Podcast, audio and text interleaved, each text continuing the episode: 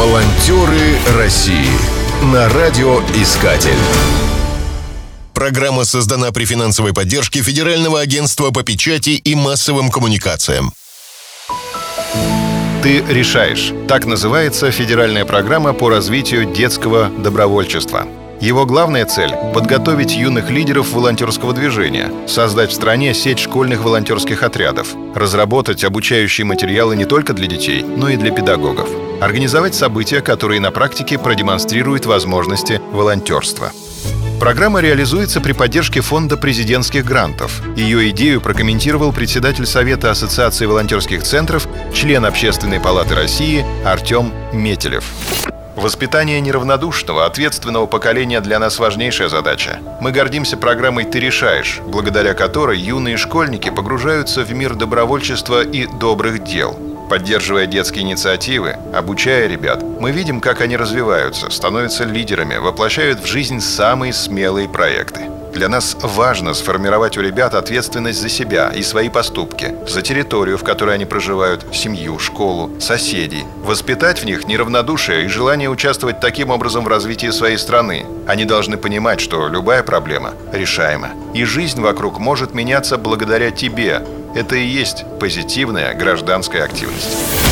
Волонтеры России о церемонии посвящения в добровольцы рассказала школьница Софья Климентова, руководитель одного из липецких волонтерских отрядов.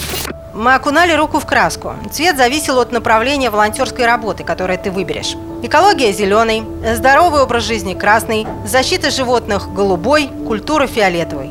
Потом прикладывали руку к листу ватмана, где нарисовано сердце – Затем мы произносили клятву волонтера и повязывали под воротничок школьной формы ленточку цвета выбранного направления. И такую же ленточку вешали на дерево добра.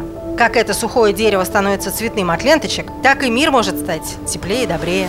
В рамках программы действует проект «Лига школьных волонтерских отрядов», образовательный проект «Академия АВЦ школы», всероссийская акция «Добрые уроки» и другие.